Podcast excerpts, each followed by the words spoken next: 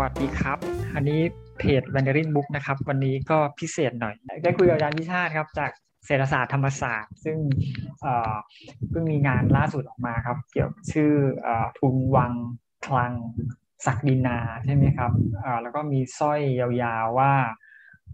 สมรภูมิเศรษฐกิจการเมืองไทยกับประชาธิปไตยที่ไม่ลงหลักปักฐาน ซึ่งเขียนร่วมกับอิสกุลอุณหเกียรตินี้ก็เดี๋ยว อันนี้บอกกล่าวนิดนึงว่าเดี๋ยวมันเป็นงานที่ผมทำให้ประชาไทยนะครับ ส่วนหนึ่งจะไปเป็นสัมภาษณ์แต่คลิปนี้ก็จะลงเผยแพร่ในเพจก็เบื้องต้นให้อาจารย์อภิชาติโซโล่เลยครับว่าทำไมถามนี่ก่อนอาจารย์ว่าทำไมอาจารย์ถึงเขียนหนังสือเล่มนี้มันมาจากอะไรหรืองานวิจัย หรือว่าเป็นความสนใจส่วนตัวหรืออะไรยังไงครับ ความสนใจนี้เริ่มมาจากไหนครับ ความสนใจมาอย่างนี้ครับ อันนี้มันพัฒนามันมันมันต่อต่อยอดมาจากงานวิจัยนะงานไอ้หนังสือเล่มนี้มันเป็นงานวิจัยที่ผมทำร่วมกับอาจารย์อิสกุลนะตั้งแต่ต้นมันเป็นโปรเจกต์หนึ่งของโครงการเป็นโปรเจกต์หนึ่งของศูนย์ความเหลื่อมล้ำของคณะผมผมเป็นสมาชิกศูนย์ความเหลื่อมล้ำนะครับเอองั้นก็เราก็ขอทุนจากสกว แล้วก็เราก็ได้ทุนมาทำวิจัยทำวิจัยเสร็จเราก็เห็นว่าเนื้อหามันน่าจะเทินเป็นหนังสือได้เราก็เลยเปลี่ยนออกมาเป็นหนังสือ แรงจูงใจเบื้องต้นก็คือ ก็คือเรื่องความเหลื่อมล้ำนะเราก็เป็นประเด็นที่เราทราบกันดีอยู่ว่า ความเหลื่อมล้ำของไทยเนี่ยมันดำรงอยู่ในระดับสูงมาตั้งนานแล้ว แล้วมันก็ยังแทบจะไม่เปลี่ยนแปลงเลยนะครับทั้งในแง่ความเหลื่อมล้ำด้านทรัพย์สินและรายได้เนี่ยมันในปัจจุบันนะฮะอันนี้เราก็เลยต้องการกลับไปดูว่าเฮ้ยแล้วมันมีที่มาที่ไปทางประวัติศาสตร์ยังไงพูดง่าย ๆนะครับ หนังสือเล่มนี้อาจจะชื่อประวัติศาสตร์ความเหลื่อมล้ำของสังคมไทยสมัยใหม่ก็ได้ นะครับแต่ว่าเป็น approach แบบเศรษฐศาสตร์การเมือง ไม่ได้เป็น approach แบบนักเศรษฐศาสตร์เอ่อเอ่ออีโคโนมีเอ่อนักเศรษฐศาสตร์นีโอคลาสสิกนะเป็นเศรษฐศาสตร์แบบเศรษฐศาสตร์การเมืองนะครับเออเราก็ดูเพราะเราเชื่อว่าความเหลื่อมล้ำเนี่ยมันมันมันเกิดทั้งจากระบบเอ่อจากการทำงานของกลไกเศรษฐกิจ และการทำงานของกลไกการเมือง หรือสถาบันเศรษฐกิจ หรือสถาบันทางการเมืองไอ้สองอันนี้สองปริมณฑลนี้มัน interact กัน จนทำให้เกิดความเหลื่อมล้ำแล้วก็เกิดพลวัตของความเหลื่อมล้ำว่ามันเปลี่ยนแปลงยังไงอย่างงี้นี้เราเลยกลับไปดูประวัติศาสตร์ครับกลับไปดูศาสตร์แล้วก็กลับไปเริ่มต้นที่ที่จุดเริ่มต้นของเศรษฐกิจสมัยใหม่ของเรา ซึ่งในทางประวัติศาสตร์เศรษฐกิจไทย ก็จะมักจะถือกันเอาว่าหลักหมายสำคัญก็คือพศ2398 หรือ 1855 ก็ซึ่งเป็นปีที่รัชการรัฐบาลรัชการที่ 4 เซ็นสัญญากับกับรัฐบาลอังกฤษนะครับ เรารู้จักกันดีในส่วนที่สัญญาบาวลิงซึ่ง โดยเนื้อหาสาระสำคัญก็คือสัญญาการค้าเสรีระหว่างไทยกับตลาดโลกและผลตามมาคือว่าไทยเข้าสู่ตลาดโลกเป็นครั้งแรกครับ ในในความหมายของสมัยใหม่นะครับ เราเราเราค้าขายกับเราเรามีการค้าระหว่างประเทศมาแต่ยุทธยาตั้งแต่ไหนแต่ไรแล้วแต่ว่าในระบบแบบสมัยใหม่จริงๆเนี่ยมันก็ก็อย่างนี้นะครับ อาจารย์อาจารย์ขยายความหน่อยว่าไอ้ระบบแบบสมัยใหม่มันหมายถึงอะไรครับ สมัยใหม่เพราะเพราะโลกมันก็เข้าสู่ยุคสมัยใหม่แล้วนะฮะอ่าหนึ่งแปดหนึ่งแปดห้าห้าในอังกฤษก็ปฏิวัติอุตสาหกรรมสำเร็จมีรถไฟมีเรือเดินทะเลเป็นเรือเรือปืนมีอะไรเรียบร้อย เป็นยุคไฮไฮไทม์ของเป็นเป็นจุดสูงสุดของระบบอาณานิคมด้วยนะครับเอออันเนี้ยก็คือเป็นสัญญาการค้าเสรีเดี๋ยวนะคำถามคืออะไรนะถามคือว่าเราเราเราเข้าเป็นทำไมเรียกว่าสมัยใหม่ใช่ไหมอ่าทำไมเรียกว่าเป็นการค้าสมัยใหม่ มันต่างจากอยุธยาอะไรยังไง เพราะมันเป็นการค้าที่ที่เป็นระบบทุนนิยมและนะเป็นจุดในคู่ค้าของเราเนี่ย ค้าขายในระบบทุนนิยมแล้วนะครับนะที่เรายังไม่ณจุดเริ่มต้นตอนนั้นเรายังไม่เป็นจะพูดได้ว่าเรายังไม่เป็นทุนนิยมก็ได้นะครับเอ่อแต่สัญญาโดยตัวมันเองเนี่ยคือสัญญาของของการค้าเสรีก็คือลดภาษีนำเข้าลดสิ่งที่เป็น สิ่งสิ่งที่เป็นสิ่งกีดขวาง non tariff barrier ลดทั้งภาษีและ non tariff barrier เช่นการผูกขาดทางการค้า ที่รัฐไทยรัฐสยามสมัยก่อนให้อภิสิทธิ์กับพ่อค้าจีนอย่างเงี้ยนะครับ อันนี้ก็ต้องถูกบังคับให้ยกเลิกไปนะนั่นคือสาระสำคัญของสุนิยาซึ่งมันเป็นสมัยใหม่ในแง่หนึ่งก็คือเป็นสมัยใหม่แบบ มันเป็นลัทธิการค้าเสรีเป็นลัทธิการค้าเสรีนะครับ ที่นำโดยจักรวรรดินิยมอังกฤษนะฮะ อันนี้ก็เป็นเป็นสมัยใหม่ในความหมายแรกนะครับซึ่งซึ่งจะตีความกันได้ว่าเรามีในอดีตเราก็มักจะเชื่อกันตามประวัติศาสตร์ว่าแบบฉบับฉบับทางการว่าไทยถูกบังคับเป็นอะไรนะเป็นลูกแกะที่ที่ถูกหมาป่าบังคับ ให้เข้าเป็นสัญญาที่ไม่เท่าเทียมสูญเสีย นอกจากการการสัญญาการค้าเสรีแล้วยังสูญเสียอำนาจอธิปไตยทางด้านการ อะไรสิทธิสภาพนอกอาณาเขตการทางด้านศาลนะครับอย่างนี้เป็นต้นนะครับแต่มันก็มีหนังสือของอาจารย์กุลดาเนี่ยฮะก็ตีความกันได้ว่าจริง ๆ แล้วก็มีชนชั้นนำไทยส่วนหนึ่งชนชั้นนำไทยไม่ได้เป็นเอกภาพชนชั้นไทยส่วนหนึ่งกระตือรือร้นที่จะเข้าร่วมกับสนธิญานี้นะครับโดยเฉพาะชนชั้นนำที่อยู่ข้าง อ่าพูดตรงไปตรงมาก็คือชนชั้นนำก็คือตระกูลบุญนาคนะครับ สมเด็จเจ้าพระยาตระกูลบุญนาคเนี่ยซึ่งซึ่งมีอิทธิพลสูงมากในยุครอสี่รองห้าต้นต้นเนี่ยเป็นเป็นฝ่ายที่สนับสนุนการเข้าสู่สัญญาสนาเสรีนะครับเพราะเขาได้ประโยชน์เพราะเขาค้าขายอยู่แล้วอะไรอย่างนี้มันก็ไม่ได้เป็นการถูกบังคับเสียทีเดียว ถามว่าไม่มีไม่มีการถูกบังคับเลยก็ไม่ใช่แต่ว่ามันก็ไม่ใช่ถูกบังคับทีเดียว เพราะเพราะนะฮะอันนี้ก็คือจุดเรื่องการเมือง แต่ว่านี่เป็นนังถ้ารายละเอียดเนี่ยคุณก็ไปใครสนใจเรื่องเรื่อง การเมืองของการเซ็นสนธิสัญญาบาวลิงก็ต้องไปอ่านหนังสือของอาจารย์กุลดามิตรบุญชู ซึ่งก็ตีพิมพ์เกียรติบุญชูมิตรอาจารย์อ่าเกียรติบุญชูมิตรเอ่อซึ่งตีพิมพ์เป็นภาษาไทยแล้วโดยฟ้าเดียวกันนะครับอ่าฮะอ่าฮะนั่นก็เป็นความหมายเอาพูดยาวแล้วเป็นความหมายของสมัยใหม่ที่หนึ่งอันที่สองก็คือว่าเมื่อไทยถูกดึงเข้าสู่ระบบการค้าเสรีแบบนี้เนี่ย ก็แปลว่าไทยโลกมันเป็นทุนนิยมแล้วโลกที่โดยเฉพาะอย่างยิ่งโลกภายใต้อาณานิคมตะวันตกเนี่ยโลก การค้าของโลกหรือการอุตสาหกรรมมันเป็นยุคเริ่มต้นของการพัฒนาอุตสาหกรรมเรียบร้อยแล้วนะครับสินค้าหลักที่เรานำเข้าจากอังกฤษคือผ้านะครับผ้าผืนผ้าทออะไรเงี้ยนะครับ ซึ่งซึ่งผ่านก็ใช้เครื่องจักรไอ้น้ำทอผ้าในระบบโรงงานสมัยใหม่เรียบร้อยไปแล้วนะครับครับส่งมากับเรือกลไฟเรียบร้อยแล้วนะครับ ไม่ใช่เรือสำเภาแล้วนะครับ อย่างเงี้ยนะครับกติกามันก็เป็นการค้าแบบ ทุนนิยมแล้วนะครับ แม้ว่าจะมีการใช้อำนาจทางการเมืองของมหาอำนาจบังคับด้วยก็ตามแต่นะครับละนี่คือความหมายสมัยใหม่ที่หนึ่งปัญหาสมัยใหม่ที่สองก็คือว่าหลังจากที่เราใช้เราเข้าสู่ไอ้ตลาดโลกแบบนี้เราเปิดประตูเข้าสู่ตลาดโลกผ่านเลยเราเปิดประตูเข้าสู่แล้วผ่านในสัญญาการค้าอันนี้แล้วเนี่ย เราพอถึงช่วงรัชกาลที่ห้าเนี่ยเราก็เราก็เปลี่ยนกติการะบบเศรษฐกิจและระบบการเมืองจนกระทั่งมันเข้าสู่เศรษฐกิจไทย ก็เข้าสู่ระบบอาจจะกล่าวได้ว่าเข้าสู่ระบบทุนนิยมสมัยใหม่ ตามไปด้วยนะครับ จากก่อนในรัชกาลที่ห้าผมขีดเส้นที่รัชกาลผมตีความว่าเข้าเป็นทุนนิยมในรัชกาลที่ห้านะครับ หลังจากเซ็นในรอสี่นะครับเอ่อและคือความหมายสมัยใหม่ เพราะว่าการค้าก่อนหน้ารัชกาลที่ห้า let's let's say ก่อนเบาว์ริงก็แล้วกัน มันเป็นการค้าที่มีการผูกขาดการค้า มีการค้าที่สินค้าไม่ได้มาจาก สินค้าไม่ได้มาจากการซื้อพ่อค้าที่ส่งออกสินค้าที่มันไม่ได้มาจากการใช้อำนาจทางตลาด มันใช้อำนาจการเมืองก็คือบังคับไพร่ไปเก็บสวยไอ้ไม่ใช่เรียกอะไรมีไพร่สวยไหมไปหาสินค้าไปเก็บของป่ามาไป ไปทำหนังกวางมา ไปเอาคลั่งออกมาจากป่า ในฐานะที่เป็นสวยที่ต้องจ่ายให้รัฐและรัฐก็ถ้าคลังสินค้าเขาขายต่อผูกขายการค้าขายต่อให้กับต่างประเทศแล้วเอากำไร อันนี้คือการค้าระบบโบราณที่ตัวสินค้าเนี่ยไม่ต้องจ่ายต้นทุน อืม แต่พอหลังเบลลิงแล้วเนี่ย สินค้าเนี่ย มันมันไม่มีระบบนี้เราเราต่อมาเราก็ยกเลิกระบบไพร่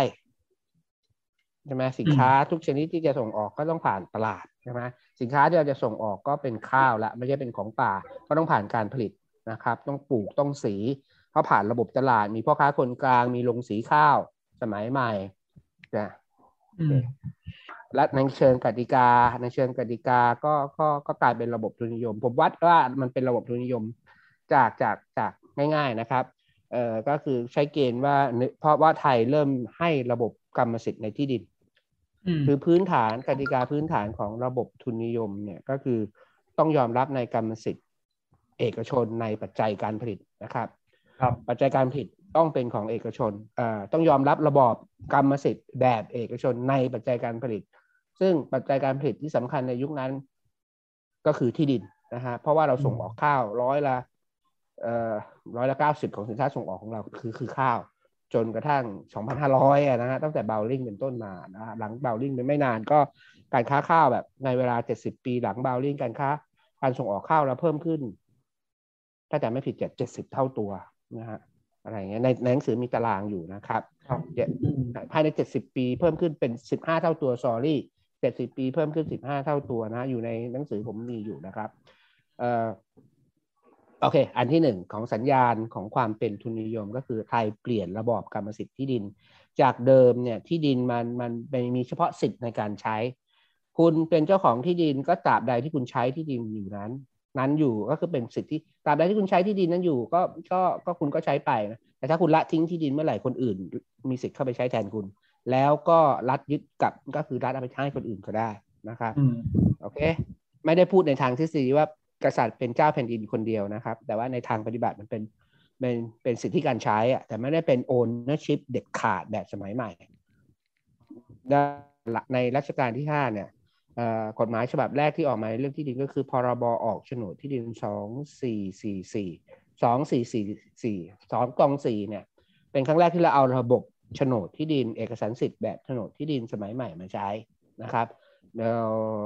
ในทางเทคนิคด้วยนะครับ เพื่อจะแก้ปัญหากับข้อกรณีพิพาทขอบเขตของที่ดินอะไรแบบนี้ ความชัดเจนของที่ดินไม่ให้กันถูกกันหลอกกันอะไรแบบนี้ด้วยนะครับไอ้ไอ้ระบบที่ไอ้ไอ้พรบฉบับนี้มันเป็นการรองรับกรรมสิทธิ์เอกชนในที่ดินที่แบบเป็นสิทธิ์ขาดอะ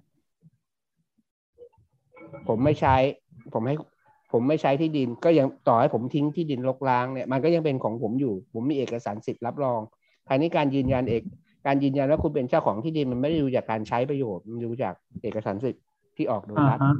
ครับอย่างเงี้ยอันนี้คือตัวอย่างที่หนึ่งของ ไม่ใช่ตัวอย่างที่หนึ่งอันนี้คือเกณฑ์ที่หนึ่งที่ผมใช้ว่าว่าปัจจัยการผลิตเนี่ยมันกลายจากจากที่แบบมันไม่มีระบอบเอกสารกรรมสิทธิ์เอกชน ซึ่งมันเป็นพื้นฐานของระบบทุนนิยม นะครับถ้าคุณไม่มีระบอบเนี้ยระบบทุนนิยมเกิดไม่ได้นะฮะอันที่สองก็คือมีฟรีเลเบอร์มีแรงงานเสรี เพราะการปลดปล่อยไพร่และทาสปลดปล่อยประชากรออกจากความเป็นไพร่และทาสในทางกฎหมายแล้วคุณก็ไปเก็บภาษีเข้าแก่ใช่ไหมรัฐก็แทนที่จะเกณฑ์แรงงาน หรือเกณฑ์สินค้ามาส่งขายต่อแบบโบราณ ก็ปลดออกจากความเป็นไพร่ แต่ว่าก็ไปเก็บภาษีรัฐชูประการแทน ภาษีรัฐชูประการ ก็เป็นการเก็บภาษีต่อหัว ชายไทยอายุเท่าไหร่เท่าไหร่ต้องจ่ายกี่บาทกี่บาทต่อปีอะไรเงี้ยโอเคนะครับนะก็คือความนี้การขูดรีดแรงงานในระบบก่อนระบบไพร่ก็คือการใช้อำนาจความสาระสำคัญของความเป็นไพร่คืออะไรคือเป็นแรงงานบังคับ มันไม่ใช่เป็นฟรีเลเบอร์ใช่ไหมครับ ระบบที่เรียกว่าเข้าเดือนออกเดือน มีเจ้าขุนบุญนาย อ่า เข้าเดือนออกเดือนคือว่าคุณไปทำงานให้กับเจ้าขุนมูลนายหนึ่งเดือนแล้วกลับมาอยู่บ้านหนึ่งเดือนทำมาหากินของคุณเอง ไอหนึ่งเดือนที่คุณไปรับราชการเนี่ยนะคือไปรับราชการเนี่ยนะฮะก็คือ ก็คือคุณต้องหิ้วข้าวไปกินเองด้วย แล้วคุณไม่ได้เบี้ยเลี้ยงด้วยนะคุณไม่ได้ค่าแรงนะเพราะงั้น ส่วนเกินที่รัฐได้จากความเป็นไพร่คือแรงงานฟรี แรงงานที่ไม่เสียตังค์แต่ต่อไปนี้เมื่อคุณยกเลิกไพร่ทาสไม่ต้องพูดถึงนะคุณยกเลิกไพร่อ่าแปลว่าคุณจะได้แรงงานเข้ามาคุณต้องจ่ายตังค์มันเลยเกิด free labor ขึ้นไอ้ free labor เนี่ยก็คือปัจจัยการผลิตแรงงานในฐานะปัจจัยการผลิต คุณเป็น owner ของแรงงานคุณเองแล้ว คุณเป็นเจ้าของแรงงานคุณแล้ว ไม่ต้องถูก เข้าเดือนออกเดือนไม่ต้องแบ่งหกเดือนไปรับใช้เจ้านายฟรีๆอันนี้ก็เป็นอีกอีกปัจจัยการผลิตเอกชนอะแต่เป็นในร่างกายของคุณเองเหมือนกัน ซึ่งก็เป็นพื้นฐานของการเกิดแรงงานเสรีเนี่ยมันก็เป็นพื้นฐานของการเกิดของระบบทุนนิยมสมัยใหม่เหมือนกัน แม้ว่าจะบอกได้ว่าแรงงานจีนที่อพยพเข้ามาก่อน 2398 ก็มีกลายเป็นแรงงานเสรีอยู่แล้ว แต่นั่นก็เป็นเพียงส่วนน้อยของสังคมไทยนะครับก็คือประชากรส่วนข้างมากก็คือไพร่ ไม่ไพร่ก็ทาสใช่ไหมอืมอืมหมายความว่าการเลิกไพร่และเลิกทาสก็คือการปลดปล่อยเอาพลังการผลิตของประชากรทั้งหมดออกมา ซึ่งให้เข้าสู่ระบบทุนนิยม อ่า ให้เข้าสู่ระบบทุนนิยม ซึ่งไอ้วิธีการนี้อ่ามันจะสร้างความมั่งคั่งได้มากกว่าไอ้วิธีเดิม สร้างความมั่งคั่งให้กับรัฐได้มากกว่าวิธีเดิมหรือเปล่าอาจารย์ โดยทั้งเอ่อเอ่อเอ่อเอ็กซ์เอ่อมันสร้างสุดท้ายแล้วมันสร้างความมั่งคั่งทั้งการออกโฉนดที่ดินและการปล่อยไพร่เนี่ย มันสร้างความมั่งคั่งให้กับชนชั้นนำได้มากกว่าระบอบโบราณอืมแต่ส่วนหนึ่งมันมาจากการที่ โอเค ส่วนเกินที่ชนชั้นนำจะเก็บได้จาก จากผู้ใต้ปกครองอะคนชั้นล่างก็แล้วกันชนชั้นนำจะเก็บส่วนเกินทางเศรษฐกิจได้จากชนชั้นล่างก็คือมีสองอย่างนะครับว่ามากน้อยแค่ไหนมันขึ้นอยู่สองตัวแปรครับตัวแปรที่หนึ่งก็คือขนาดของส่วนเกินโดยรวม ตัวแปรที่สองก็คือ ตัวแปรที่หนึ่งก็คือขนาดของความสามารถในการผลิตส่วนเกินของทั้งระบบมันมีเยอะหรือมันมีน้อยอืมถ้าคุณผลิตเยอะคุณผลิตส่วนเกินได้เยอะเช่นเพิ่มที่นาเพิ่มคน คุณก็ปลูกข้าวได้ได้มากกว่าส่วนที่พอกินเพิ่มขึ้นอืมถูกไหมขนาดของส่วนเกินก็คือเยอะส่วนเกินแปลว่าอะไรส่วนที่เกินความจำเป็นในการเลี้ยงชีพของทุกคน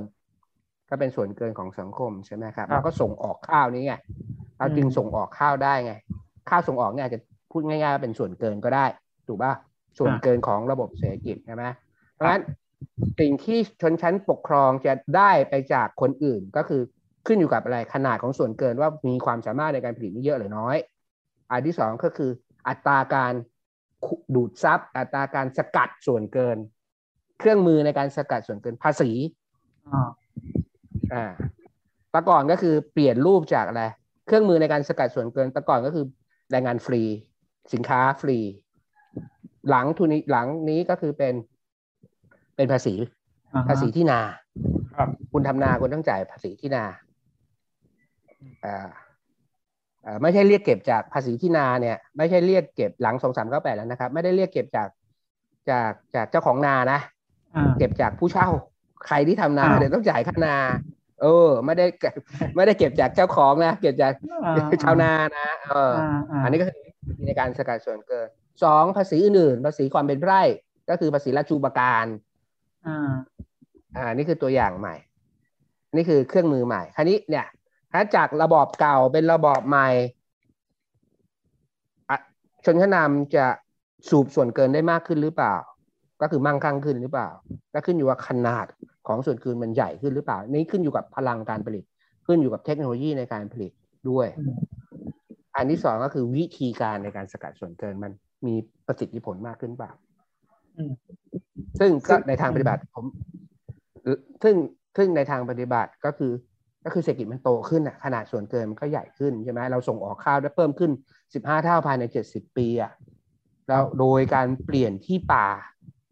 เราการเปลี่ยนทุ่งรกร้าง convert ไอ้ทุ่งรกร้างเนี่ยมากลายไปเป็นที่ดินสำหรับปลูกเพื่อส่งข้าวออกอืมเราแต่ก่อนเราปลูกเพื่อพอกินอย่างเดียว แต่ก่อนเราส่งข้าวออกก่อนเบาว์ริงเราส่งข้าวออกไม่ได้ เพราะมันไม่ได้เป็นส่งข้าวออกได้น้อยกว่านี้นะครับเออแต่หลังเบาว์ริง demand โลกมันเพิ่มขึ้นด้วยนะครับ ตามระบบ จากตลาดต่างประเทศมันก็เลยจูงใจราคาข้าวสูงขึ้นเรื่อยๆ และต่อเนื่อง แล้วก็จูงใจให้ชาวนาขยายที่ดิน ขยายชาวนาคณิชาวนาต่อมาก็ถูกปล่อยจากความเป็นไพร่ทาสแล้วก็ทำนาได้สะดวกขึ้นมากอีกด้วยซ้ำไป ก็อ่าฮะคุณหลุดจากความเป็นไพร่เป็นทาสคุณก็ไปทำนาใช่ไหมครับ คุณก็เข้าไปขยายบุกเบิกหักล้างถางพงขยายที่ดินอืมเพื่อจะปลูกข้าว แล้วเพื่อส่วนหนึ่งเพื่อส่งออก ส่วนหนึ่งเพื่อส่งให้ตลาดตลาดสุดท้ายก็ส่งออกผ่านกรุงเทพเข้าไปเนี่ยนะครับ โอเคอืมครั้งนั้นก็คือขนาดของส่วนเกินมันใหญ่ขึ้นจากการค้ากับตลาดโลก เพราะแต่ก่อนเราไม่ส่งออก เราก็ปลูกที่ดินเราเหลือเฟืออย่าลืมนะประชากรเบาบางมากนะเราก็จะไม่ได้ปลูกเพื่อเกินพอกินไม่ปลูกว่าไปทำอะไรนึกออกปะแล้วก็ปลูกแค่พอกินขนาดของส่วนเกินมันก็น้อย แต่ตอนนี้ดีมานจากตลาดโลกมันเข้ามาแล้วเราจูงใจให้ราคาข้าวมันสูงขึ้น เราก็เพิ่มการปลูกในขนาดของส่วนเกินมันก็ใหญ่ขึ้น ภาษีก็จะเก็บได้มากขึ้นด้วย อืมอืมถ้ายิ่งคุณทำนามากค่านาก็พามมากขึ้นใช่ไหมโดยรวมแล้วเนี่ยไอการเข้าสู่ระบบทุนนิยมโลกหลังบาวลิงเนี่ยการเข้าสู่ระบบทุนนิยมสมัยใหม่หลังบาวลิงเนี่ยมันทำให้ความสามมันทำให้ขนาดและวิธีการอะอันนี้ต้องบอกว่าวิธีการเก็บภาษีก็มีส่วนสำคัญ รอห้าอย่าลืม อันนี้หนังสือผมไม่ได้เขียนนะครับ ผมก็กิฟเว้นมา ผมก็รอห้าเอ่อทำการ ปฏิรูปการปกครองในลักษณะการรวมศูนย์อำนาจใช่ไหมครับครับ ทั้งจะเข้าสู่ส่วนกลางและเข้าสู่องค์พระมหาสถาบันพระมหากษัตริย์ รวมศูนย์สองความหมายนะครับรวมศูนย์อำนาจ concentration ของ of power เข้าจากไปยึดเปลี่ยนจังหวัดเชียงใหม่ให้เป็นเปลี่ยนประเทศสราชล้านนาให้เป็นจังหวัดแล้วก็ปะก็ไปเก็บภาษีเขามากขึ้นใช่ไหมไอ้เครื่องมือในการสกัดเนี่ยมันเยอะขึ้นเพราะแต่ก่อนมีเจ้า เจ้าท้องถิ่นเจ้าล้านนาเขามีออโตนมีเขาเก็บภาษีของเขาเองคราวนี้ก็ต้องแบ่งให้ส่วนกลางมากขึ้นใช่ไหมในแง่นี้ความสามารถในการการปฏิรูประบอบการปกครอง เพื่อการรวมส่วนอำนาจผ่านการสร้างระบบราชการสมัยใหม่ มันก็สร้างกลไกการเก็บภาษีใหม่ขึ้นมา มันเก็บได้ทั่วถึงมากขึ้นอันนี้ก็ส่วนเกินก็เพิ่มขึ้นนะฮะแล้วก็ฐานภาษีก็เปลี่ยนนะครับ อะไรอย่างเงี้ยนะรายละเอียดก็มีนะฮะฐานภาษีมันก็เปลี่ยนอะไรเงี้ยวิธีการเก็บภาษีก็เปลี่ยน มันก็ได้ทำให้รัฐมีการรวมสูงอำนาจของรอห้าการปฏิรูปรัฐสมัยใหม่ การสร้างรัฐสมัยใหม่เนี่ยโดยเฉพาะยิ่งการสร้างระบบราชการแบ่งเป็นกระทรวงกระทรวงเนี่ยมันทำให้รัฐมันเอฟฟิเชนต์ขึ้นในการสกัดส่วนเกินแต่ผมไม่ได้หนังสือผมไม่ได้พูดประเด็นนั้น ผมไม่ได้เล่าเล่าผมเพียงกิฟเอาเอาประเด็นเนี้ยมาพูดต่อแต่ผมไม่ได้ไปพูดดังนั้นอยู่ในหนังสืออาจารย์กุลดาอะไรแบบนี้เป็นต้นนะครับ ครับอาจารย์โอเค แค่สองคำถามก็เหนื่อยแล้วงั้นอาจารย์บอกว่า แต่ถึงที่สุดแล้วความมั่งคั่งมันไม่ได้กระจายออกไป แต่มันมันกระจุก เพราะว่าอย่าลืมท้ายอ่า ก็ใช่ก็คือหนังสือนี้ผมบอกว่ามันในแง่หนึ่งมันก็คือจะเปลี่ยนชื่อเป็นประวัติศาสตร์ความเหลื่อมล้ำก็ได้ไงก็คือก็คือเมื่อเมื่อการสกัดส่วนขนาดส่วนเกินใหญ่ขึ้นใช่ไหมวิธีการในการสกัดส่วนเกินมันก็ efficient ขึ้นใช่ไหม มันก็ทำให้ชนชั้นนำร่ำรวยขึ้นไงมันก็บันมาที่มาของความเหลื่อมล้ำมันก็เป็นจุดเริ่มต้นของตะก่อนเนี้ยสมมุตินะครับ ความเหลื่อมล้ำก่อนสมัยใหม่ ก่อนทุนนิยม ความเหลื่อมล้ำระหว่างชนชั้นสูงกับชนชั้นล่างมันก็ประมาณนี้อยู่แล้วถูกไหมครับคราวนี้เนี่ยไอไอเมื่อที่ทั้งหมดที่ผมเล่าไปเนี่ยมันเข้าสู่ระบบผู้นำแล้วเปลี่ยนในกติกาทั้งการเมืองและทางเศรษฐกิจเนี่ยที่ผมเล่าไปเนี่ย มันก็ทำให้ช่องว่างมันใหญ่ขึ้น เพราะส่วนเกินก็ใหญ่ขึ้น economic growth นะ ขนาดเศรษฐกิจมันใหญ่ขึ้น ส่วนเกินเยอะขึ้น แล้วก็วิธีการในการสกัดส่วนเกินมันก็เยอะขึ้น แล้วมันก็ทำให้แน่นอนก็เลยทำให้ความช่องว่างมันถ่างออกไปนี่คือจุดเริ่มต้นของความเหลื่อมล้ำสมัยใหม่ ก่อนก่อนที่ก่อนที่ความเหลื่อมล้ำของเราเนี่ยมันจะไปจ้ำอีกรอบหนึ่งนะจ้ำอีกรอบหนึ่งยุคสลิปแต่อันนี้หนังสือผมไปไม่ถึงแล้วนะ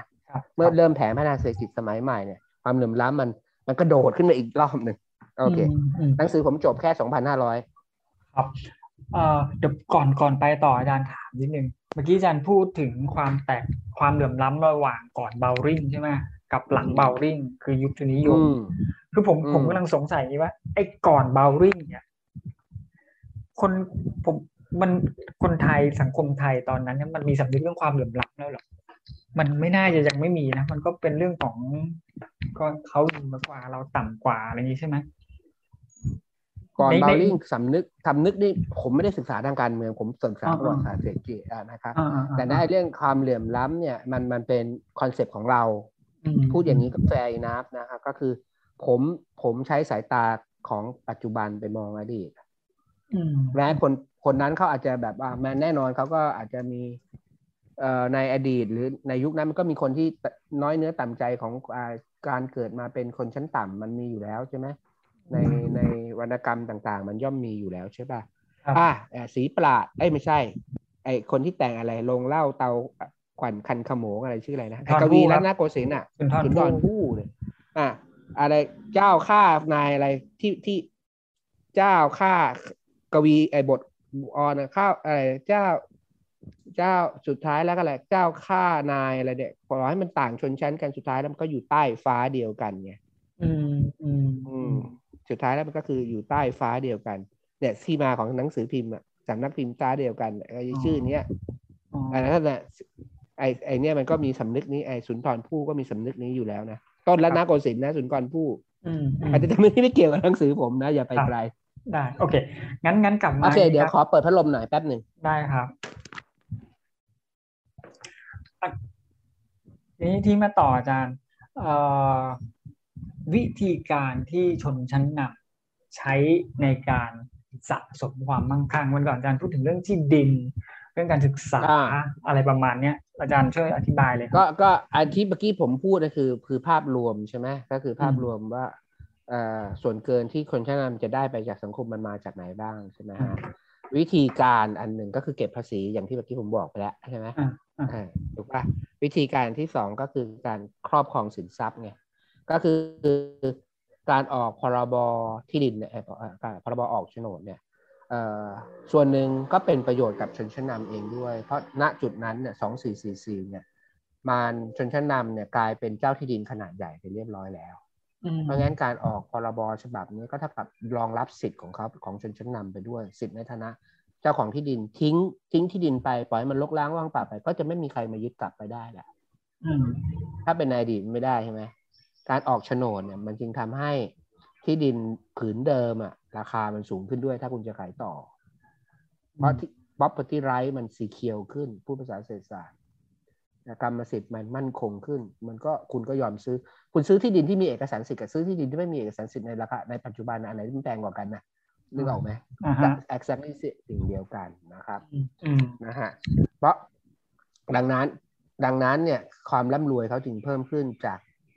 สินทรัพย์ในในแง่เนี่ยก็คือ เพิ่มขึ้นจากการยึดครองที่ดินนะฮะแล้วก็ออกโฉนดมารองรับออกเอกสารสิทธิ์มารองรับความรั่งคั่งทำให้มันเป็นทางการเป็นกฎหมายแบบสมัยใหม่แล้วก็เพิ่มมูลค่าเข้าไปอีก ที่ดินเข้ามายังไง ก็คือโครงการลังสิตเรารู้กันดีใช่ไหมคลองเรารู้ใช่ไหมว่าคลองระบบคลองในลังสิตเนี่ยถ้าคลองหนึ่งการขุดคลองลังสิตเนี่ยนะครับ แล้วก็ได้คลองหนึ่งถึงคลองสิบหกสิบเจ็ดไปถึงนครนายกเนี่ย มันเปลี่ยนทุ่งป่าละเมาะที่เคยเป็นที่อยู่ของละมั่งเนี่ยนะฮะให้มันกลายซึ่งมันใช้งานไม่ได้เพราะมันไม่มีน้ำแล้วมันหรือมันเป็นทุ่งหญ้าเป็นสวอมเป็นอะไรเงี้ยเปลี่ยนให้มันเป็นทุ่งข้าว อันนี้โดยใช้เครื่องจักร ขุดคลองสมัยใหม่ ตั้งเป็นบริษัทชื่อบริษัทขุดคลองและกูนาสยามขึ้นมา ซึ่งเป็นบริษัทของชนชั้นสูงในสังคมไทยตระกูลสนิทวงเนี่ยจะถือหุ้นสำคัญนะฮะราชนิกูลตระกูลสนิทวงเนี่ยหม่อมเจ้าสายเนี่ยนะเป็นผู้สายสนิทวงรายละเอียดหนังสือนะครับ ก็เนี่ยเนี่ยก็คือเปิดที่นาเปิดเปลี่ยน ก็คือเปลี่ยนทุ่งรกร้างให้กลายเป็นที่นาเขาเมื่อขุดคลองแล้วเขาเขา เขาเขาก็ได้ที่ดินสองฝั่งคลองไป เพราะเขาลงทุนขุดคลองรัฐให้สัมปทานผูกขาดนะครับรัชการรอห้าเนี่ยรัฐบาลรอห้าเนี่ย ให้ให้เซ็นสัญญามอบสัมปทาน ขุดคลองให้กับบริษัทบริษัทเนี้ยแต่เพียงผู้เดียวเป็นเวลาอย่างจำจำไม่ได้กี่ปีสิบปีมั้ยต่อไปนี้ ใครก็มาขุดคลองแข่งเขาไม่ได้นะ เป็นสัญญาผูกขาดนะครับ แล้วก็ไปลงทุนขุดคลองขึ้นมา เมื่อขุดคลองเสร็จ คุณก็จะได้ที่ดินสองฝั่งคลองไปเป็นของคุณคุณก็ไปขายต่อ ชนชั้นสูงต่าง ๆ ก็ไปซื้อที่ดินพวกนี้เพื่อให้ชาวนาเช่าและเก่งกำไรนี่คือจุดเริ่มต้นคลองลังสิตเนี่ย คือคือเอาเข้าจริงมันไม่ใช่อะไรมากไปกว่า real estate development แบบ mega project ยุคแรกของชนชั้นนำไทยโอ้โอ้นะครับ แล้วก็เนี่ยเออเออมันคลองลังสิตไม่ใช่เป็นคลองแรกนะมีการขุดคลองก่อนตั้งแต่ปลายรอสี่แล้วนะครับอคลองมหาสวัสดิ์เนี่ยเป็นต้นเป็นจุดเริ่มต้น แต่นั้นที่ดินยังไม่บูมเพราะข้าวเพิ่งส่งออก หลังเบลลิงได้ไม่นานแล้วข้าวเพิ่งส่งออกได้นิดหน่อย ช่วงช่วงขุดคลองลังสิตนี่คือช่วงพีคของของการแบบว่าอะไรตื่นทองอะ ทองในที่นี้คือข้าวอะเหมือน ถ้าอเมริกามียุคตื่นทองใช่ไหมไอ้ที่ดินนี่คือยุคตื่นทองเนี่ยนะแล้วก็เปลี่ยนทุ่งข้าวให้กลายเป็น กลายเป็นไอ้เปลี่ยนป่าให้กลายเป็นทุ่งข้าวถูกถูกไหมอะก็นะในนี้เนี่ยความมั่งคั่ง มันก็เพิ่มขึ้นจากการเป็นเจ้าของที่ดินมีพระอนุชาของรอห้าคนหนึ่งกรมมหมื่นนาราทิพย์ปะผมจำชื่อไม่ได้นะอยู่หนังสือนะครับ ก็ทูลถวายรายงานรอห้าว่าสำหรับ ชนชั้นผู้ดีเนี่ยไม่มีธุรกิจอะไรดีกว่าการซื้อที่ดินให้เช่า แล้วก็เป็นเหมาะสมกับกับกับสมฐานะพูดง่ายๆนะฮะในช่วงนี้นะอืมในหนังสือมีโค้ดให้ดูมันก็มีนะครับโอเคแล้วก็การนี่คือส่วนหนึ่งและนี่ก็คือความเหลื่อมล้ำทางทรัพย์สินมันก็จะเพิ่มขึ้นแบบนี้ใช่ไหมแล้วก็เป็นระบบชาวนารายใหญ่ เอ้ยไม่ใช่ ระบบเจ้าที่ดินรายใหญ่ ชาวนารายย่อยเจ้าที่ดิน ทุ่งลังสิตเนี่ยอำเภอธัญบุรีแต่ก่อนชื่อเมืองธัญบุรีเนี่ยเก้าสิบกว่าเปอร์เซ็นต์เป็นผู้เช่านา ไม่มีที่นาเป็นของตัวเองอย่างนี้เป็นต้น ตัวเลขเนี่ยคือประมาณทั้งประเทศเนี่ยก็ประมาณสามสิบหกเปอร์เซ็นต์ตัวเลขที่มีอยู่ในหนังสือมีนะครับว่าจังหวัดจังหวัดเป็นยังไงที่ดินที่แพงที่สุดในประเทศก็คือที่ดินภาคกลางตอนล่างเนี่ยรอบๆทุ่งนานะครับเฉพาะเป็นที่นา ที่ดินที่ตั้งแต่อยุธยาลงมาชัยนาทอยุธยาลงมา จนถึงสมุทรปราการที่ดินที่ทุ่งรอบๆกรุงเทพพวกเนี้ยที่ที่กลายเป็นทุ่งนาที่ดี เพราะว่ามันมีระบบน้ำระบบคลองขนส่งข้าวต้องขนส่งข้าวกรุงเทพมีเป็นระบบคลองที่ระบายน้ำชนประทานอะไรแบบนี้ด้วยนะครับ แล้วก็ใกล้ตลาดก็คือส่งข้าวออกที่กรุงเทพใช่ไหมอืมอืมแล้วก็เป็นที่ดินที่ราคาแพงที่สุดของ ของประเทศนะครับแม้ว่าเราจะมีที่ดินลกล้างว่างเปล่าอีกเหลือเฟือรอบๆนะครับ แต่ที่ดินในประมาณสี่จังหวัดรอบๆกรุงเทพเนี่ยมันที่ดินที่ดีๆอะมันตกเป็นของชนชั้นสูงไม่กี่ตระกูล ตัวเลขเนี่ยมีมีมีมีละมีตัวเลขระดับระดับการกระจุกตัวของความเป็นเจ้าของที่ดิน ครับดังนั้นปัจจุบันจำมาปัจจุบัน สิ่งที่มันเกิดขึ้นในปัจจุบันก็คือการที่มีคนสิบตระกูลที่ครอง ครองที่ดินในเมืองไทยสูงสุดอะคุณไปเปิดดูดิใช่ไหมเราก็เห็นตัวเลขกันอยู่ว่าคนครองเป็นแสนไร่อะไรอย่างเงี้ยมันก็ไม่ได้เป็นไม่ได้เป็นอะไร เป็นเรื่องใหม่ มันเป็นสิ่งที่ชนชั้นนำเขารู้วิธีการทำอย่างนี้มาโดยตลอดอยู่แล้วอืมอืมนะฮะแล้วมันไม่ใช่แค่ทุ่งนานะที่ดินในกรุงเทพโดยเฉพาะที่ดินราคาแพงกลางเมืองทั้งหลาย เพราะว่าเมื่อเศรษฐกิจมันโตใช่ไหมครับ คุณส่งข้าวมาใช่ไหมมันก็ต้องการพื้นที่ในเมืองเพื่อการพาณิชย์ใช่ไหม เพื่อสร้างโรงสีเพื่อสร้างร้านค้าส่งออกอะไรฝรั่งก็เข้ามาใช่ไหมถนนเจริญกรุงทั้งสายเนี่ยซึ่งสร้างแต่รอสี่เนี่ยมันก็จะที่ดินก็จะแพงขึ้นเรื่อยๆนะครับแล้วก็นอกจากถนนเจริญกรุงก็มีการตัดเมื่อคือเศรษฐกิจมันขยายตัว มันก็ต้องการที่ดินในเมืองมากขึ้นเพื่อการพาณิชย์เพื่อการบริการใช่ไหมครับที่ดินในกรุงเทพมันก็แพงขึ้นงั้นวิธีการที่จะลงทุนใน real estate ต่อเนื่องจากที่นาคืออะไร ตัดถนน ตัดถนนวัตถุประสงค์หลัก ไม่ใช่เพื่อเปลี่ยน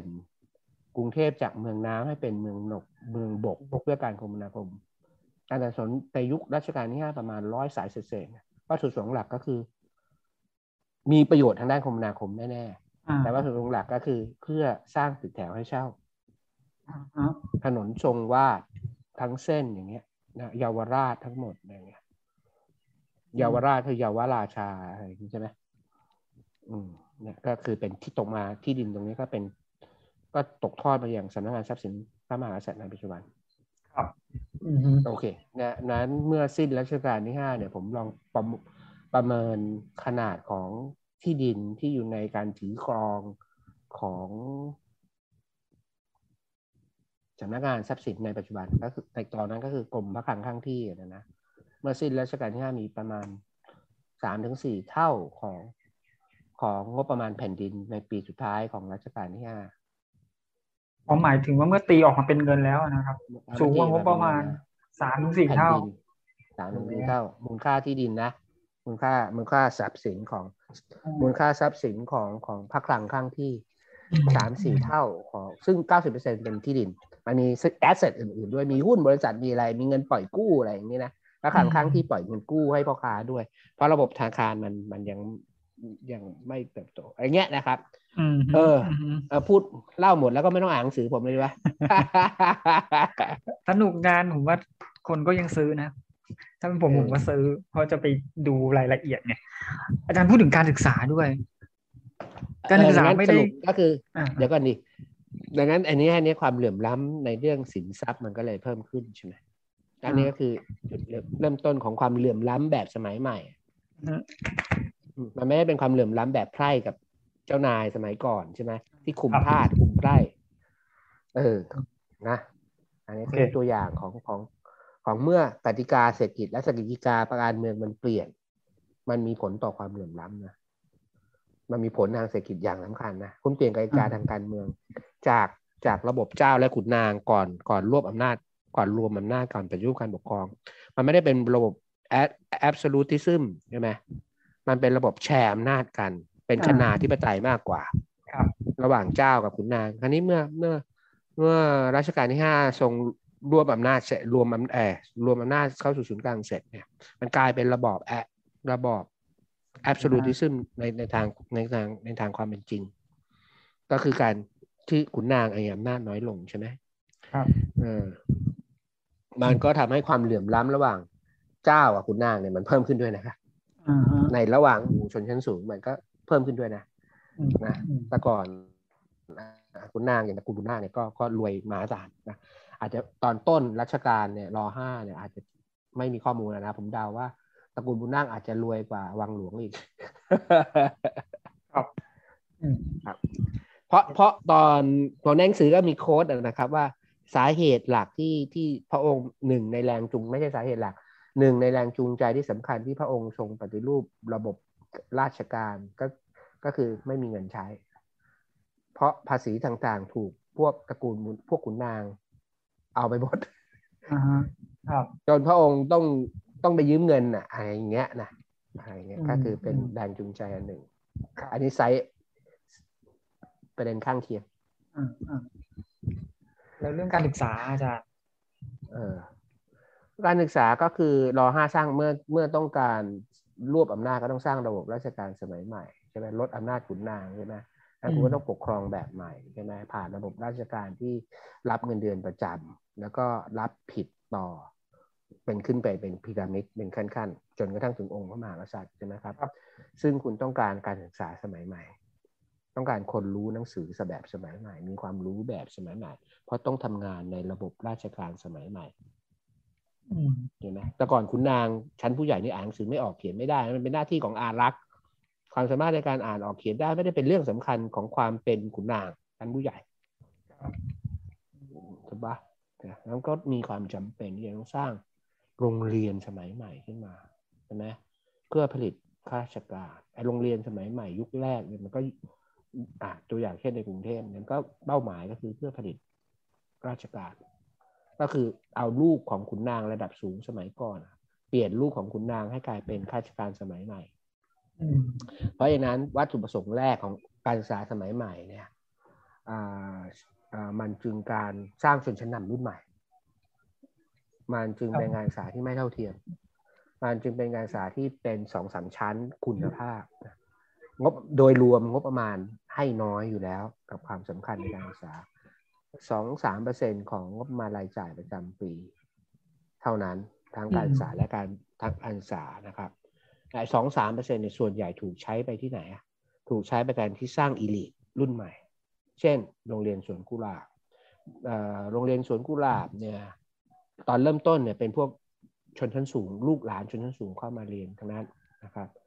ต่อไปเนี่ยเนื่องจากมันระบบราชการมันขยายตัวเร็วใช่ไหม จบออกไปเนี่ยก็มีงานทำมั่นคงหมดทุกคนอะใช่ไหมครับคนอืมสามัญก็อยากจะเข้าส่งลูกเขาเลย ลูกพ่อค้าอย่างเงี้ยหรือไพร่สามัญชนที่ที่มีฐานะ ก็ส่งลูกเข้าเรียนโรงเรียนสาโรงเรียนสวนกุหลาบด้วย ปรากฏว่าคนพวกนี้มันมีจำนวนเยอะกว่าลูกหลานก็เข้าสวนกุหลาบได้เยอะกว่าชนชั้นสูงใช่ไหมทั้งนั้นที่ออกแบบตัวอย่างสวนกุหลาบเนี่ยออกแบบตั้งแต่ต้นเพื่อเพื่อให้กับลูกหลานของชนชั้นสูงระดับล่างชนชั้นสูงระดับล่าง ให้มีอ่านออกเขียนได้เพื่อจะเป็นระบบราชการสมัยใหม่ เมื่อสามัญชนหลุดเข้าไปเยอะกรมพยาดำรงขึ้นค่าเทอมอืมขึ้นค่าเทอมอ่าเออ เออ เพื่อจะกีดกันสามัญชนออกไป แต่ไม่สำเร็จนะครับ สุดท้ายก็ก็สามัญชนพวกนี้ก็หลุดเข้าไปในอยู่ในระบบราชการได้มากขึ้นมากขึ้นเรื่อยๆ ดังนั้นเนี่ยมันก็จะเป็นที่มาถ้าคุณเชื่ออาจารย์กฤษดาในหนังสือเนี่ยอันเนี้ยไอ้ระบบราชการสมัยใหม่ที่ผ่านการศึกษาสมัยใหม่เนี่ยไอ้การศึกษาสมัยใหม่เนี่ยมันมาพร้อมกับความคิดแบบใหม่ เรื่องรัฐชาติ สุดท้ายแล้วไอ้พวกสามัญชนที่หลุดเข้าไปอยู่ในระบบราชการเนี่ยมันก็นำไปสู่สองสี่ห้าอืมฮึอืมฮึตามเส้นเรื่องที่เรารู้จักกันดีครับประเด็นก็คือการศึกษาเนี่ยนอกจากงบประมาณน้อย มันยังไม่เท่าเทียมนะ ว่างบประมาณไอ้สองเปอร์เซ็นต์เนี่ยส่วนใหญ่มันคอนเซนเทรตอยู่ที่กรุงเทพสำหรับโรงโรงเรียนของลูกหลานชนชั้นนำไม่กี่โรง ซึ่งอืมเป็นการสำคัญภาพสูงสอนด้วยละบางโรงสอนด้วยภาษาฝรั่ง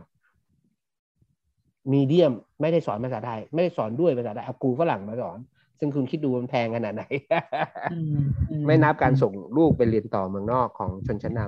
ำตั้งแต่เด็กๆนึกออกไหมอันนั้นยิ่งแพงมหาศาลไปใหญ่ถูกปะครับอืมอืมเออเออ มันก็การศึกษามันก็เรื่องความเหลื่อมล้ำมันก็คุณจบการศึกษา ถ้าคุณรู้หนังสือในยุคนั้น คุณเข้าสู่ระบบราชการได้ แล้วคุณก็มีชีวิตที่ดีได้ทันทีเลยอืมนึกออกไหมครับนั้นโอกาสมันจึงไม่เท่าเทียมกัน แล้วก็จะนำไปสู่ความเหลื่อมล้ำทางด้านโอกาสที่จะมีอาชีพที่ดีขึ้นรวยขึ้น ใช่ไหมตัวอย่างเช่นความเข้าสู่ระบบราชการสมัยใหม่ ครับ ถ้าคุณไม่มีโอกาสเข้าโรงเรียนสมัยใหม่ คุณก็เป็นข้าราชการสมัยใหม่ไม่ได้ ไม่มั่นคงคุณก็เป็นชาวไร่ชาวนาต่อไปนะครับอืมแล้ววัตถุประสงค์ของ mass education ในยุคนั้นเนี่ยก็ก็ไม่ได้เป็นไปเพื่อที่จะให้คนมีความแบบเข้าสู่ระบบสมัยใหม่ ก็คือแค่อยากให้รู้หนังสืออ่าและความสำคัญของความอยากให้รู้แค่รู้หนังสือบ้างเนี่ยพออ่านออกเขียนได้บ้างเนี่ยนะครับ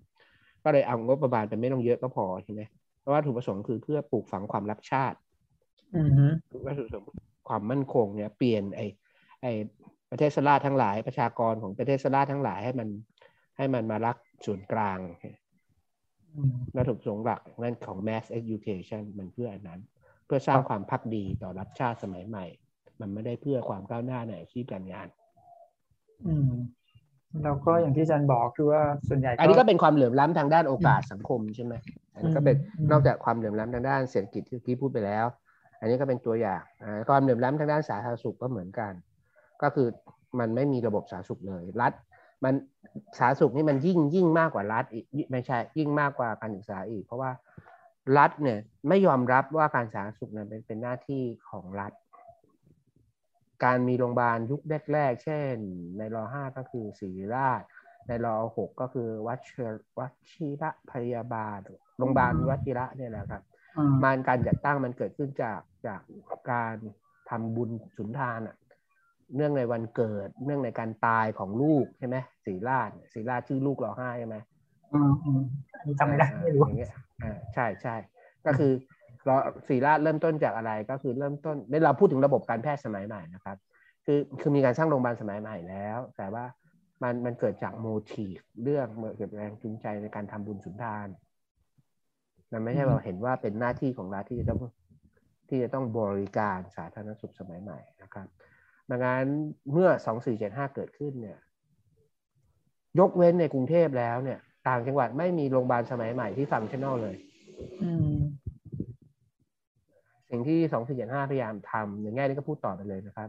ก็คือลดความเหลื่อมล้ำนะฮะ โดยเฉพาะอย่างยิ่งการศึกษาและการสาธารณสุข โดยเฉพาะยิ่งการศึกษาเนี่ย เพราะว่าการศึกษาจะกลายเป็นหนึ่งในหลักหกประการของคณะราษฎร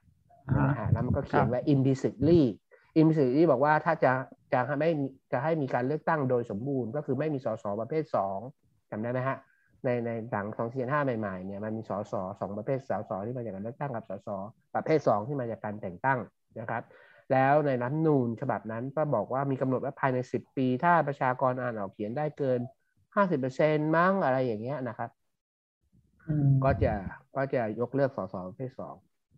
ให้มีการเลือกตั้งทั้งหมด ดังนั้นเนี่ย มันคือเป็น implicitly เป็นเป้าหมายของรัฐในการศึกษาว่าก็จะขยายจำนวนนักเรียนอะไรเงี้ยนะให้คนรู้หนังสือภายในเวลาสิบปีอะไรเงี้ยดังนั้นครับทันทีหลังสองห้าก็เร่งทุ่มเงินลงไปขยายโรงเรียนอะไรแบบการศึกษาสมัยใหม่นะอืมก็คืออ่านี้เป็นเป็นเป็นอย่างน้อยก็อ่านี่ก็แปลอาจจะพูดได้ว่าเป็น contribution ที่สำคัญของ2 4 4 5ในแง่การสร้างระบบโรงเรียนสมัยใหม่ แม้ว่าระบบการศึกษาภาคบังคับจะเริ่มตั้งแต่ร .6 แล้วนะครับ แต่ว่ามันงบน้อยมากก้าวหน้าช้ามากถูกขัดขวางทุกวิธีทางจากชนชั้นสูงบางส่วนอย่างนี้นะครับ เอออืมแล้วก็เรื่องเรื่องโรงพยาบาลจนถึง 2,500 เนี่ย ก่อนรัฐประหารเนี่ยโรงพยาบาลประจำจังหวัด ซึ่งเป็นกระดูกสันหลังของระบบการการแพทย์สมัยใหม่เนี่ยอืมมันถูกจัดตั้งแล้วครบทุกโรงพยาบาล ทุกจังหวัดพูดผิดอืมแน่นอนนะฮะ ถึงจุดนั้นเนี่ย คนที่เข้าถึงบริการสาธารณสุข คนที่เข้าถึงบริการการแพทย์สมัยใหม่ เมื่อเทียบกับสัดส่วนประชากรอีเวนเมื่อ 2,500เนี่ยมันก็จะแค่กระจิตเดียวนะอยู่นะ แต่นั่นอ่าฮะคือโครงกระดูกที่มันวางไว้แล้ว อืม แล้วก็ยังมีเรื่องปฏิรูปที่ดิน แพ้ของอันนี้ก็สองสี่เจ็ดห้าแพ้ไงอ่าแล้วอ่าก็แผ่เขาโครงเสร็จคือหลักหกประการเนี่ยนอกจากหนึ่งก็คือหนึ่งก็คืออะไรวะก็คือเรื่องงานศึกษาใช่ไหมอันที่สองก็คือจะหางานทำจะพัฒนาเศรษฐกิจใช่ไหม ก็นำมาสู่เขาโครงเศรษฐกิจของปรีดีใช่ไหมครับปรีดีไอสิ่งที่เป็นข้อเสนอที่แรกที่เข้าที่สุดของเขาโครงเศรษฐกิจก็คือ ก็คือบังคับซื้อที่ดินของทุกคนอืมโดยรัฐโดยรัฐจ่ายเป็นพันธบัตรก็คือซื้อซื้อสินเชื่อให้สินเชื่ออ่าก็คือซื้อแล้วแล้วเอาบัตรไปเอาบัตรเอาพันธบัตรไปถือไว้อะอืมนะครับใช่ไหมก็เท่ากับในความหมายของพวกเจ้าเนี่ย ในความหมายของพวกเจ้าที่ดิน ในความหมายของชนชั้นสูงที่เป็นที่คือถือครองตระกูลบางคนตระกูลเป็นหมื่นไร่รอบกรุงเทพเนี่ย ก็นี่ก็คือการถูกยึดที่ดินมันก็เลยแบบรับไม่ได้นะครับ มันก็เลยมีแรงต่อต้านมหาศาลทันทีไม่ไม่กี่วันหลังไอ้เพ้าโครงการเป็นรูปที่ดินออกมาพยามนูปกรณ์ก็ทำรัฐประหาร ครั้งแรกหลัง245โดยการใช้กฤษฎีกาเป็นเป็นการรัฐประหารที่ไม่ได้ใช้กำลังทหารปิดสภาโดย นะหนึ่งเมษามั้งอืมอืมโดยถ้าจะนับจริงๆ ก็ต้องนับหนึ่งเมษานะครับสองสี่เจ็ดหกมั้งอืมหนึ่งเมษาก็ไม่กี่วันหลังที่เขาหลังที่เขาโครงเศรษฐกิจของปีดีเป็นออกมาถูกเถียงแล้วเนี่ย ก็เลยปีดีก็ต้องหนีออกนอกประเทศไปรอบแรกนะอันนี้ก็ตามมาด้วยกบฏบวรแล้วก็มีพอหลังจากนั้น หลังหนึ่งเมษานี่คือการตอบโต้กลับเนี่ยของฝ่ายที่ต่อต้านของสื่อ ฝ่ายที่ต่อต้านระบอบใหม่ก็แล้วกันนะครับอืมก็คือก็คือพอเกิดรัฐประหารหนึ่งเมษาใช่ไหมพวกปีดีก็ตอบโต้มาเป็น โดยจอมเป็นการรัฐประหารครั้งที่สองโดยพญาพหลเพื่อปกป้องการวิวาทสองสี่ห้าเมื่อมิถุนาสองสาเดือนต่อมามั้งไอ้มิถุนาใช่ไหมเมษาถ้าผมจำไม่ผิดนะครับ มิถุนาแล้วก็ไปเอ้ยเมษามิถุนาเสร็จแล้วก็ตามด้วยกบฏบวรเดช เนี่ยสะภายในภายในเวลาไม่กี่เดือนเนี่ยก็ตอบโต้กันไปตอบโต้กันมาใช่ไหมครับร้านอาหารโดยพยามโนปกรณ์ ซึ่งก็คือพวกพวกชนชั้นเก่านะพวกขุนนางเก่านะสองเสียนห้าตอบโต้ด้วยโดยพยาพหลในเดือนมิถุนายนกบฏบวรเดชเดือนตุลาคมอืมเนี่ยก็คือเนี่ยครับ ผมตีความว่าไอซีรีส์ความขัดแย้งทางการเมืองอันเนี้ยจนกระทั่งสองสองพันห้าร้อยเนี่ยนะครับ มันอาจจะแบ่งเป็นสองกลุ่มอะก็คือกลุ่มที่ กลุ่มชนชั้นเดิมกับชนชั้นนำใหม่นำโดยพวกสองสี่เจ็ดห้านะครับก็เป็นซีรีส์ที่สู้กันไปสู้กันมานะครับ จนฝ่ายสองสี่เจ็ดห้าฝ่ายชนชั้นนำใหม่พ่ายแพ้โดยสิ้นเชิง จากการรัฐประหารของจอมพลสฤษดิ์เมื่อสองพันห้าร้อยนะครับโอเคไอไอประเด็นของผมคืออย่างนี้ก็คือไอเนี้ยเป็นความขัดแย้งทางการเมืองพวกนี้เป็นที่รู้กันดีในประวัติศาสตร์ในในในหมู่ผู้เรียนประวัติศาสตร์ไทย ถูกไหมครับครับ แต่ส่วนใหญ่เขาก็จะพูดถึงสาเหตุความขัดแย้งทางการเมือง ที่นำไปสู่การสู้กันไปสู้กันมาใช่ไหมครับ อืมอืมประเด็นของผมของหนังสือเล่มเนี้ย คือแค่บอกว่า โอเคอันนั้นก็ถูกแต่ on the top มันมีสาเหตุของความขัดแย้งทางเศรษฐกิจด้วย เป็นแรงจูงใจของการตอบโต้ทางการเมืองอืมจากโดยเฉพาะอย่างยิ่งจากฝ่ายชนชั้นนำเก่า เพราะ basically คุณกำลังจะถูกยึดที่ดินอะมซึ่งอันเนี้ยทำไม่สำเร็จไง ซึ่งอันนี้คณะราษฎรทำไม่สำเร็จอืมซึ่งคนพวกชนชั้นนำใหม่ในรูปที่ดินไม่สำเร็จหลังหลังจากนั้นก็ไอการปฏิรูปที่ดินเนี่ย มันก็จะมีความพยายามโดยจอมพลปอีกครั้งหนึ่งในปี 2497 อะไรอย่างเงี้ยนะครับเอ่อแต่ว่าจอมพลสฤษดิ์ก็มาแก้กฎหมายกลับ อย่างนี้นะครับอืมอืมอันนี้ก็เป็นเป็นอีกอันหนึ่งที่ที่ที่ที่เป็นกะผมถือว่านี่เป็นการตีความสองสี่เจ็ดห้าการเมืองหลังสองสี่ห้าใหม่อืมของผม เออครับคือเพิ่มของผมหรือเปล่าก็คือเพิ่มอีกแง่มุมหนึ่ง ผมเสนอ ว่านอกจากความขัดแย้งหลังสองสี่ห้าความขัดแย้งทางการเมืองเนี่ยนอกจากมันมีสาเหตุแรงจูงใจทางการเมืองแล้ว มันเรื่องอำนาจอย่างนี้เป็นต้น มันมีแรงจูงใจของการปกป้องความเหลื่อมล้ำอืมปกป้องระดับความไม่เท่าเทียมต่อไปจากชนชั้นนำเก่า เพราะที่ดินเขากำลังจะถูกยึดเป็นต้น ซึ่งสุดท้ายเขาก็สำเร็จนะนะครับ อ่าอ่าเออโดยสรุปก็คือว่าผมใช้คำนี้แล้วกันนะอาจารย์สนธิสัญญาเบลลิงคือจุดตั้งต้นของความเหลื่อมล้ำพูดงี้ได้ไหมแล้วมันก็ยังคงอยู่มาจนตราบจนทุกวันนี้ ซึ่งก็ยังแก้ไม่ได้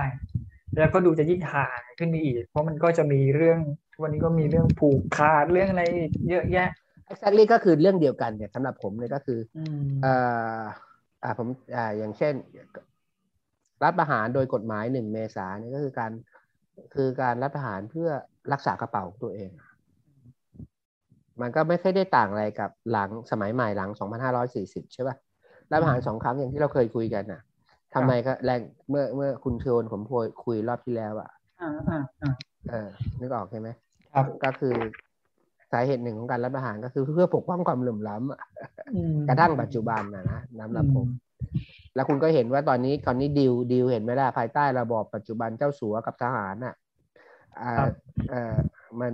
กำลังจะควบรวมไปอีกกี่รอบแล้วว่าอ่าฮะอาจารย์ระวังเดี๋ยวเออเพจผมโดนปิดพูดเล่นครับอาจารย์อืมเอ่อก็เรื่องเดียวกันนะสำหรับผมเพียงแต่ว่าผมไปอธิบายจุดเริ่มต้นเท่านั้นเอง อืมงั้นผมผมรบกวนอาจารย์นี้อีกทีว่าทำไมประชาธิปไตยจึงเป็นศัตรูของความเหลื่อมล้ำคืออาจารย์เคยอธิบายกับผมตอนนั้นแล้วแต่มันไม่ได้อยู่ในคลิปนี้ ซึ่งอาจจะเป็นคนฟังคนละกลุ่มกันก็ประชาธิปไตยโดยตัวมันเองเนี่ยมันมีแมคานิซึมที่จะที่จะ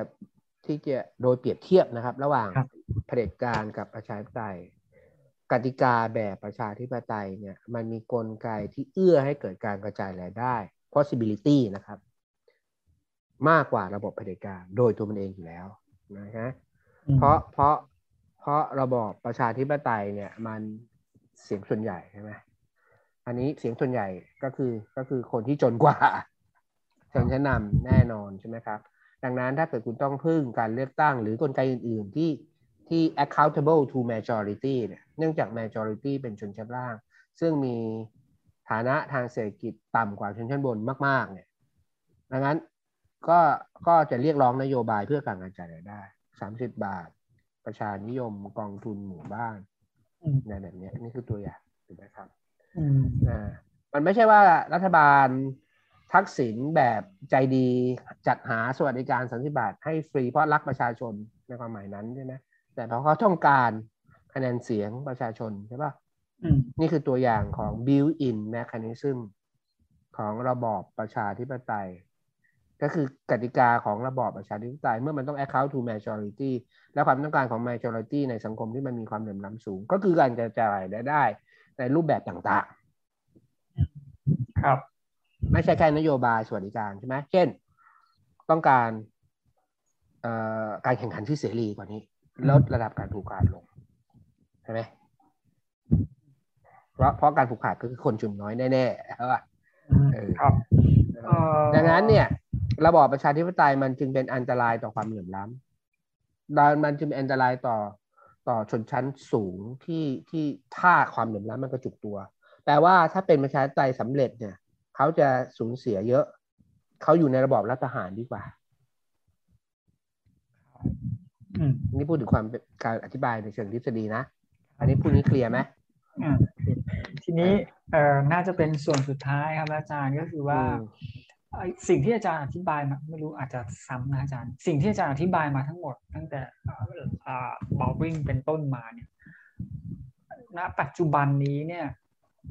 มันส่งผลยังไงต่อปัจจุถึงปัจจุบันนี้ ซึ่งโอเคอาจารย์เรื่องความเหลื่อมล้ำแต่อยากอาจารย์อาจจะลองอธิบายเพิ่มนะแล้วก็เอ่ออีกเรื่องหนึ่งคือการกระจุกตัวของอำนาจถ้าคุณจำคลิปที่แล้วที่เราอ่าคุยกันได้เนี่ยอ่าก็คือ ก็คือการกระจุกตัวอำนาจรวมศูนย์ที่สูงเนี่ยซึ่งมันเป็นมรดกของการปฏิรูประบอบการปกครองตั้งแต่รัชกาลที่ 5 โดยเฉพาะอย่างยิ่งระดับการกระจายระดับที่ท้องถิ่น รัฐบาลท้องถิ่นก็คืออบตอบจอะไรเนี่ยมันมีอำนาจน้อยกว่ารัฐบาลกลางกรุงเทพมากใช่ไหมรัฐบาลกลางกรุงเทพเนี่ยไปปกครองท้องถิ่นผ่านข้าราชการส่วนภูมิภาคอะผู้ว่าจังหวัด เกษตรจังหวัดนายอำเภอจังหวัดอะไรพวกนี้ใช่ไหมครับไอการกระจุกตัวของอำนาจเนี่ยมันมันเอื้อให้เกิด มันเอื้อให้เกิดความเหลื่อมล้ำไงอืมอันนี้ก็เป็นมรดกเดิม แต่หนังสือผมไม่ได้พูดเรื่องนี้นะครับเข้าใจครับ เอออืมเออก็คือความเหลื่อมล้ำเนี่ยมันมีความเหลื่อมล้ำทางด้านเศรษฐทรัพย์เศรษฐทางด้านเศรษฐกิจ และความเหลื่อมล้ำทางด้านอำนาจด้วยที่จะจัดการกับวิถีชีวิตของตัวเอง และความเหลื่อมล้ำของอำนาจที่จะจัดการกับวิถีชีวิตตัวเองเนี่ยมัน เป็นแรงจูงใจที่อยากจะทำให้คุณก่อการรัฐประหารอืมเพราะคุณยึดกรุงเทพได้ คุณก็สั่งต่างจังหวัดได้ คุณก็ไปเอาส่วนเกินจากต่างจังหวัดมาเข้ากระเป๋ากรุงเทพได้ แต่ถ้าคุณกระจายอำนาจสูงๆเนี่ย ความสามารถที่จะสกัดส่วนเกินจากต่างจังหวัด มันก็จะน้อยลงใช่ป่ะครับ อืมอืมมันก็ไปสู้กันในแต่ละจังหวัดเอาเออถึงตอนนี้ ผมพูดได้ไหมว่าเอ่อช นชั้นนำได้ตอกย้ำชัยชนะ ตอนรัฐประหาร 2,500 ให้มากขึ้นไปอีกแล้ว คือชนะมากขึ้นอีกแล้ว ถูกต้องครับถูกต้องมาถ้าก็คือก็คือเอ่อคือชนชั้นนำเอ่อเอ่อก็คือตออาจารย์ธงชัยเพิ่งพูดในงานเสวนาเมื่อวันก่อนกับ TDI เนี่ยนะฮะเขาบอกว่าตอนนี้คำตัดสินของศาลรัฐธรรมนูลก็คือ ระบอบกึ่งสมบูรณาญา ตอนนี้มันกลับไปกลับไปมากกว่า มันกลับไปหลังก่อน 2475 แต่ไม่ถึงรัชกาลที่ 5 นะครับ มันกลับไปก่อน 2475ค่อยไปกลายเป็นเอ่อเอ่อเอ่ออาจารย์ธงชัยบอกว่ามันก็คือเหมือนกับช่วงรัชกาลที่ 7 ต้องการร่างรัฐธรรมนูญฉบับใหม่ ที่ที่กษัตริย์เป็นเป็นผู้มีอำนาจสูงสุดอะแล้วแต่ว่ารัฐธรรมนูญฉบับนั้นไม่ได้ถูกใช้ไม่ได้ถูกเพราะถูกทัดทานจากข้าราชการยันผู้ใหญ่จากคุณนางยันผู้ใหญ่ อืมอันนี้ก็คือตอกย้ำไอ้ไอ้ครั้งนี้มันกลับไปตรงนั้นอะในทางการเมืองใช่ป่ะอืมในทางเศรษฐกิจเราก็เห็นกันอยู่แหละอำนาจในการจัดการกับกับกับสินทรัพย์เนี่ยก็เห็นอยู่ โอเค ก็ผมคิดว่าสำหรับคลิปนี้น่าจะพอแล้วครับอาจารย์สนุกมากเออก็เหมือนอย่างที่บอกได้เห็นประวัติศาสตร์ความเหลื่อมล้ำในสังคมไทยว่ามันดำเนินมายังไง และทุกวันนี้มันก็ยังคงอยู่ แล้วมันก็จะยังอยู่ต่อไปนี้ถ้าถ้าระบอบระบบมันยังเป็นอย่างนี้อะนะหวังว่าคนฟังจะสนุกด้วยนะครับ ไม่รู้ผมสนุกคนเดียวหรือเปล่าโอเคยังไงก็โอเคก็ชั่วโมงพอดียังไงก็ขอบคุณอาจารย์มากนะครับสำหรับคลิปนี้ที่ที่มาร่วมพูดคุยถึงหนังสือของอาจารย์ส่วนใครที่สนใจ ก็ไปหาซื้อลองหาซื้อดูน่าจะมีขายอยู่ทั่วไปตอนนี้วางขายอยู่ทั่วไปแล้ว ทุนวังคลังศักดินาอ่า สร้อยว่าสมรภูมิเศรษฐกิจการเมืองไทยกับประชาธิปไตยที่ไม่ลงหลักปักฐานนะครับโอเคคเอรับอสร้อยผมก็จำไม่ได้ครับ โอเคครับไงก็ขอบคุณมากนะครับ จามนี้แล้วก็ที่ที่ร่วมพูดคุยครับ สวัสดีครับ อย่าลืมกดไลค์กดแชร์ กด Subscribe แล้วคุณจะไม่พลาดข่าวสารจากประชาไทย